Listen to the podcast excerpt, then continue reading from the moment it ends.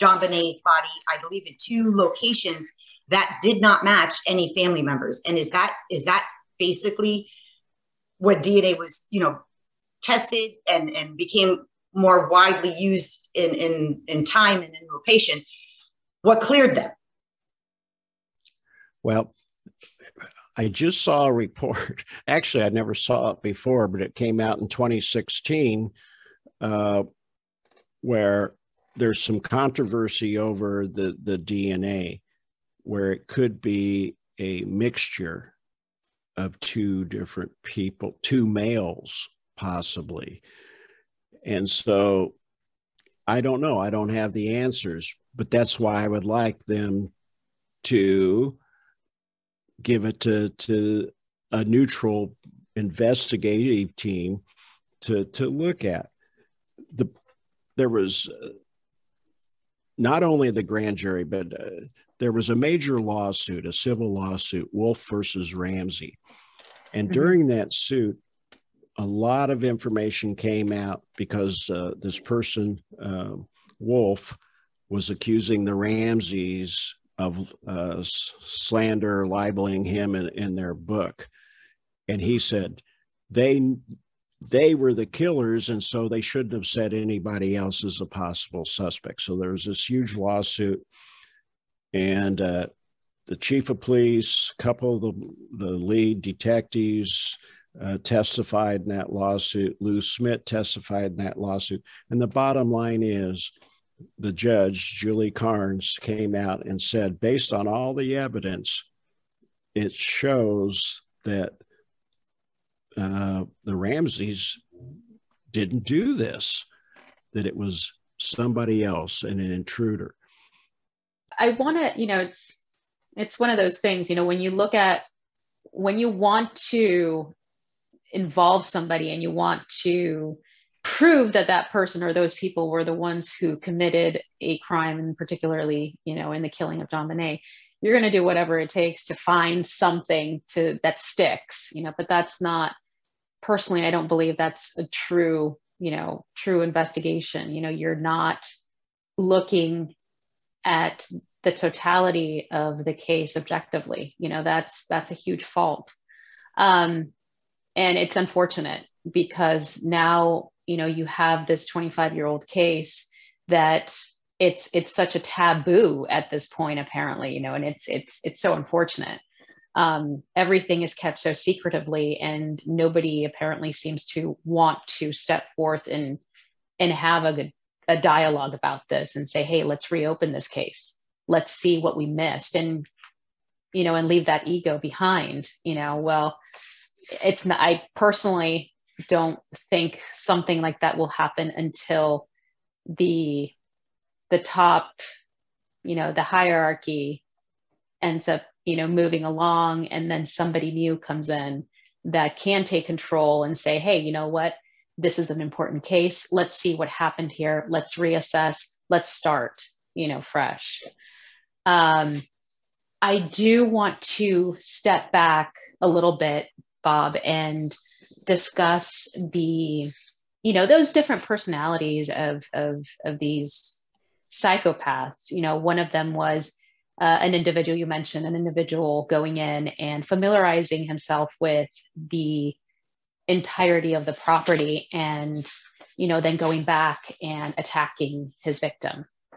You know this type of predatorial behavior although i don't know how common it is but if it is something common, if if it is something that these individuals do do, uh, my question is, how about an individual going in, familiarizing, or already familiar with the layout of the house? Uh, maybe because he was a family member, or maybe or, uh, or a friend, or somebody who had worked in the house, whatever it may be.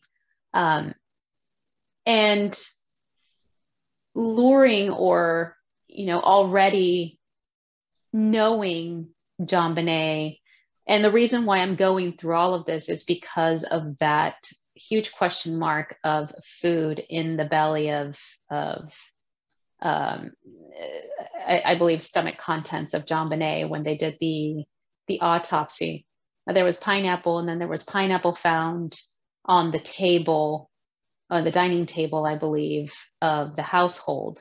So, would it be possible that something like that happened? You know, that somebody familiar, JonBenét wasn't too concerned. You know, she had a pineapple or a bowl of pineapple with this individual, and then here came the chaos shortly thereafter. Is it possible? Is this something that you know you would you would consider theorizing about? Is it something that is a typical behavior of a psychopath, or is it atypical? You know, I mean, what are we looking at? Um, yeah, on the pineapple, uh, and I wasn't all that familiar with everything. That that's been the theory a lot that uh, you know she got up in the middle of the night and it was somebody she knew or maybe her brother and they ate pineapple. But uh, I know that uh, an expert uh, doctor said that based on the time frame, uh, she probably could uh, ate that pineapple the day before. So uh, you can't say that she ate it that night. Uh, they looked at the time frame and uh, said she could have eaten that before the the day before when they before they went to their friend's house. There was also something I read, and so who knows? I don't know the the, the exact thing that that there was also some other fibers in there that maybe it was uh, like fruit cocktail, but there definitely was that pineapple that was in the bowl, um, and so uh, the Ramseys said they didn't know she had eaten it, but she could have eaten it the day before the crime scene, the evidence at the crime scene which supports uh, the psychopathic behavior. Uh, mm-hmm. We know that Mr. Ramsey had gone through the basement window because he had locked himself out uh, a few months before. Uh, right. So we know that was unlocked. Uh, so, and there was uh, fingerprints on other window seals in the dust that showed somebody had uh, check some other windows, that there was a disturbance in that window that would indicate that somebody went through there relatively recently. Uh, but when you look at what actually happened, John JonBenét has duct tape placed over her mouth. She has her hands, her wrists tied together with this olefin white cord. The same type of cord is the garrote around the neck. Mm-hmm. Uh, even though the police departments say they are marks from an unknown source, uh, there were at least four experts and pathologists that said those are consistent with stun gun marks on yep. her back and on her cheek. Uh, these are, and then she was sexually assaulted with the paintbrush handle uh, in her, her vagina because there was particles uh, from the paintbrush handle found in the vagina. We know that this happened while she was alive because she had the uh, peteal, uh, petechial uh, in the eyes, which uh, the blood vessels uh, have popped, which is consistent, not always, but consistent with strangulation. She also had that in her heart, and I believe there was one other organ they found that in. Uh, the official cause of death was strang- uh, asphyxiation by strangulation. Uh, and then she was hit over the head with enough force from one blow, a blunt object, to cause an eight and a half inch skull fracture. She also, uh, Lou Smit used to always tell me, red is before dead. She had red marks on her shoulder, on her neck, uh, mm-hmm. it looked like fingernail marks where she was trying to release the pressure from the cord when the person mm-hmm. was tightening this garrote. Um, also, the blood vessels in her vagina, uh, they determined she was alive when she was sexually molested. So you have to ask yourself this question uh, Would Patsy Ramsey do this to her daughter while she's alive. This is torture. This is sadistic behavior. This is behavior based on psychopathic and sadistic behavior. You have the, the bondage items, uh, you have the strangulation with the garrote, you have the duct tape, you have the sexual assault. Some people say, oh, well, the Ramsey staged this. No, she was yeah. alive when this happened. She wasn't dead, and nobody stages a scene that that extensively. Uh, so all those behaviors indicate that it was a sadistic psychopath. The person had complete control over her. There was a sexual motivation behind this, and he enjoyed inflicting uh, pain on her. Uh, the other thing from a crime scene perspective is uh, the there were nine pages missing out of the notepad where the ransom note was uh, uh, was written on Patsy Ramsey's uh, notepad. Those were never found. Uh, the source of the black duct tape was never found. So you mean the Ramseys went through their entire house, removing every little piece of the the, the duct tape that they had used on a box or something? The source for the black duct tape was never found.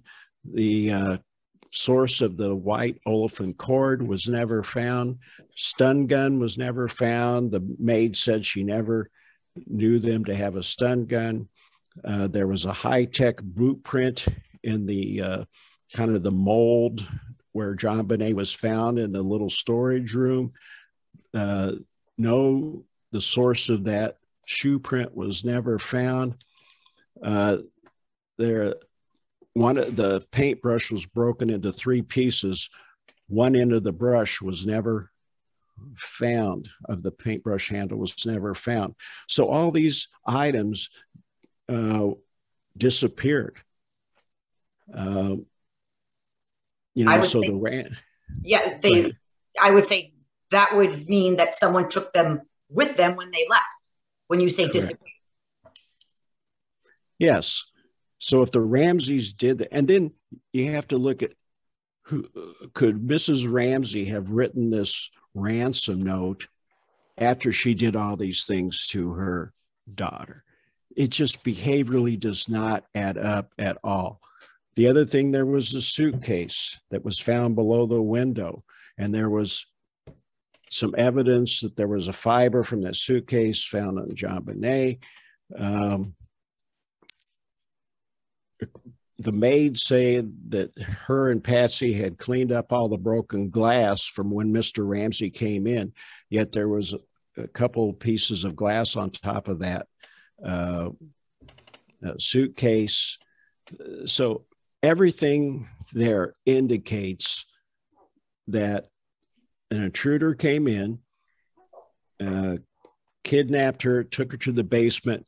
We think he was going to put her in. He put her in the suitcase. Was going to try to to get her out the window. He couldn't do that. Spontaneously, the sex drive kicks in. He realized he has total control over her, and that's when he uh, tortures her and sexually assaults and then murders her. Just horrific. Mm-hmm. Now, one question is she was alive when this took place. Is there, how did he keep her quiet? Or is the basement in a location where the family wouldn't have heard anything? Yeah, uh, one of the neighbors said they heard a scream, but then they uh, recanted that story. So, is it true or not? I don't know. But Lou Smit and uh, other people did some tests, and be- the way the house is set up, uh, they confirmed that somebody could scream in the basement and that the Ramseys on the top level couldn't have heard it. However, there was a vent going out of the basement, and that the noise actually did go out outside. I'm guessing. I don't believe the theory that somebody had to stun gun her in her bed to get control of her. I believe they just took her. I mean, she's six years old, 50 pounds. They took her and took her to the basement. I personally think that they stun gunned her in the back And that's when she screamed. I'm, you know, I realize this is just a hypothesis. And then they put duct tape over her mouth to keep her from screaming anymore. And then they tased her uh, uh, again, because if you look at the marks on her face, there's a big mark up here and this a little mark down here, but that was covered with duct tape. Right. So it adds up that she was stun gun while she had the duct tape on on her on her face. Bob, I have, you know, with all of this in mind, you know, understanding, you know, the behavior of a psychopath and also understanding that it's it's very difficult for a mother, a father, a, a brother, you know, to do that and have a somewhat of a normal behavior after you know doing such uh, or committing such a crime understanding that that's that is is it's very difficult um what did you guys ever ever look at other individuals around the area similar crimes committed around the area you know more more more so of sexual assault crimes and were there any possible um, suspects? Uh, were there was there one or were there multiple suspects that could have been involved in the JonBenét murder? Uh, yes, and and I had one person that that uh, I thought could be involved, but the problem is the DNA doesn't match up. Now, you have to look at uh, I had this theory because my suspect always wore gloves when he did his crimes and he liked to steal everything. So the question was, and I asked Harley this if he stole somebody else's gloves, the DNA from that person that owned the gloves would be on those gloves. And if he wore those gloves when he did this crime, could that other person's DNA be on? Sure. That's a yeah, great question. Absolutely. Yeah, definitely. So that's one possibility. And both names are there. Two contributors. Mm-hmm. Yeah. And so, and then I heard this uh, report from 2016 where they're saying it was mixed DNA. Um, so I don't know. I'm still looking at the these possibilities, but there was definitely other people. There was another person that that owned a stun gun and uh, but they interviewed him quite a bit didn't think he did it. I mean you had john what was his name? John mar or john karr came out of the woodwork you know trying to indicate that he was involved but he he was cleared. There was lots of other people. They did look at uh, other people. I don't know totally how many people's dna they took uh, there were other people that were definitely uh, looked at. Um, I saw a thing the other day. Uh, if you look up a guy named Ed Edwards uh, on YouTube, you'll see there's a detective uh, that was claiming Ed Edwards might have been involved in the Ramsey case. Um, he was a serial killer. So you know there there's other uh, other people that that definitely have have come up. Um, but at the time, you know, there was Santa Claus. You know, uh, Bill um, McReynolds. He's passed away, I guess. Uh, but he was the Santa Claus at their party. Um, so someone that was familiar with the with the home and with the um, family. How close was he with them? I don't know. I, apparently, his wife had written a fiction novel uh, a couple of years before this case uh, about a murder that happened in a basement involving a child. So, you know, some people have speculated on on that. Uh, what was his background? I don't know anything about about him other than he was uh, he was cleared. Oh wow, that's interesting. Okay.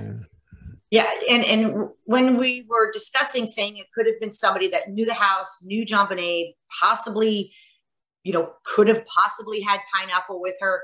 Um, obviously, you know, he could have, and I say he again, we don't know, taken her from her bedroom and eventually ended up down in the basement.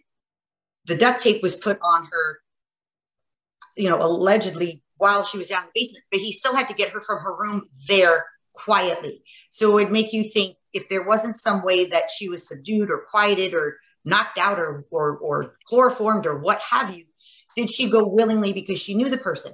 Now this goes back to if this person had these traits, these psychopathic traits that you know had been you know growing and growing and then then this happens did she did the parents ever say there were certain people that were friendly with the family that JonBenét didn't want to be around? You know, we, I'm a mom, all the moms out there, parents out there, detectives, there's a sixth sense, you know, the hair on the back of your neck goes up, that the kids don't want to go sit with that person on that lap. They don't want to kiss that uncle. Did was there anybody that fit the description that JonBenét wasn't comfortable around? Not that I'm aware of. Uh, in fact, the Ramseys initially said the only they had one person that they had to uh, terminate, I guess, from his business. But uh, to my knowledge, that was the only person they even conceivably thought that would have something against him. You know, to to do something like this to get back at at him. Um, so, but Harley, you know, question pertaining to that. What what was the motive behind such torture? Yeah. Right. You still have to have you still have to be a psychopathic personality, sadistic personality. So I uh, you know, to my knowledge, they didn't have anybody. There was another person who committed suicide. He was a younger guy uh, he did have Hi-Tec shoes, but they said they were the wrong size. He did have a stun gun, uh, and he had supposedly told uh, somebody he knew that he was going to come into a large sum of money uh, at Christmas. But uh, he was also looked at, and uh, that was a case out of our sheriff's department. So we didn't have any uh, I mean, in the police department we didn't have any other uh, evidence or anything. But i know some people looked at him and said well maybe he was involved but uh, and i would imagine uh, you wouldn't even have the answer to know if dna was collected from him. Yeah yeah they, none of the dnas have matched. So he and then you get back to the question of well uh, if this is a duplicate DNA. I don't know if they can s- separate that out at this point. Uh, there's also the question of using the, uh, like they did in the Golden State uh, Killer, you know, using the family history, the genealogy stuff. She claimed that uh, there's just one small sample of DNA that they have that they could use for the, the do this genealogy test. And uh, so far, they're refusing to do it. So I know there's some legal difficulties on those tests, but I'm not up on on everything. Going back to the um, the blended DNA, Harley, what is your opinion it being able to separate that out and for identification purposes? Well, uh, the mixtures uh, are probably one of the most complex uh, uh to analyze. So sometimes it's really difficult uh, to um, uh, separate them. Okay, depends on the on the sample. we can separate male from female. Like let's say if the victim's portion, it's uh, it's we have more of that uh, of the victim DNA. uh, there are some techniques that can be used to separate uh, the male from the female uh, DNA. Mm-hmm. Uh, but when the mixture is of two males or more, it's a little bit more difficult. I mean, Y chromosome can be also used, uh, Y chromosome DNA analysis. Okay. But uh, those are the most difficult to analyze, those uh, make to interpret and, and analyze. Okay, thank you. And uh, um, I would like to go back a little bit about the um, psychopath uh, behavior. Um, so when we are talking about um, discussing about the motive of the crime, so do you really think, uh, Bob, that the motive was most uh, mostly uh, sex driven and, uh, and, and criminal? Uh, if you believe that, uh, do you think that writing the note was more like a way to torture the parents uh, than actually really wanting the money? Like a distraction, yes, that, that could very well be. Uh, I mean, uh, you know, uh, she obviously per- participated in these uh, beauty pageants, and that was another thing is well maybe somebody that attended those beauty pageants had you know latched onto to her and decided they wanted to sexually assault assault her. Um, you don't know. It, it was uh, and there's other questions too like well why did the person write write that note on patsy ramsey's notepad uh, lou and i believe that the person actually probably had a note when they went in there we think that the person went in there when the ramseys left uh, a little after four between four and four thirty to go to their friend's house for for dinner that uh, christmas night no, maybe a neighbor. A neighbor actually said they saw somebody walking around the Ramsey's house just as you know was, was getting dark. Um, so once the person went in there, they would have had time.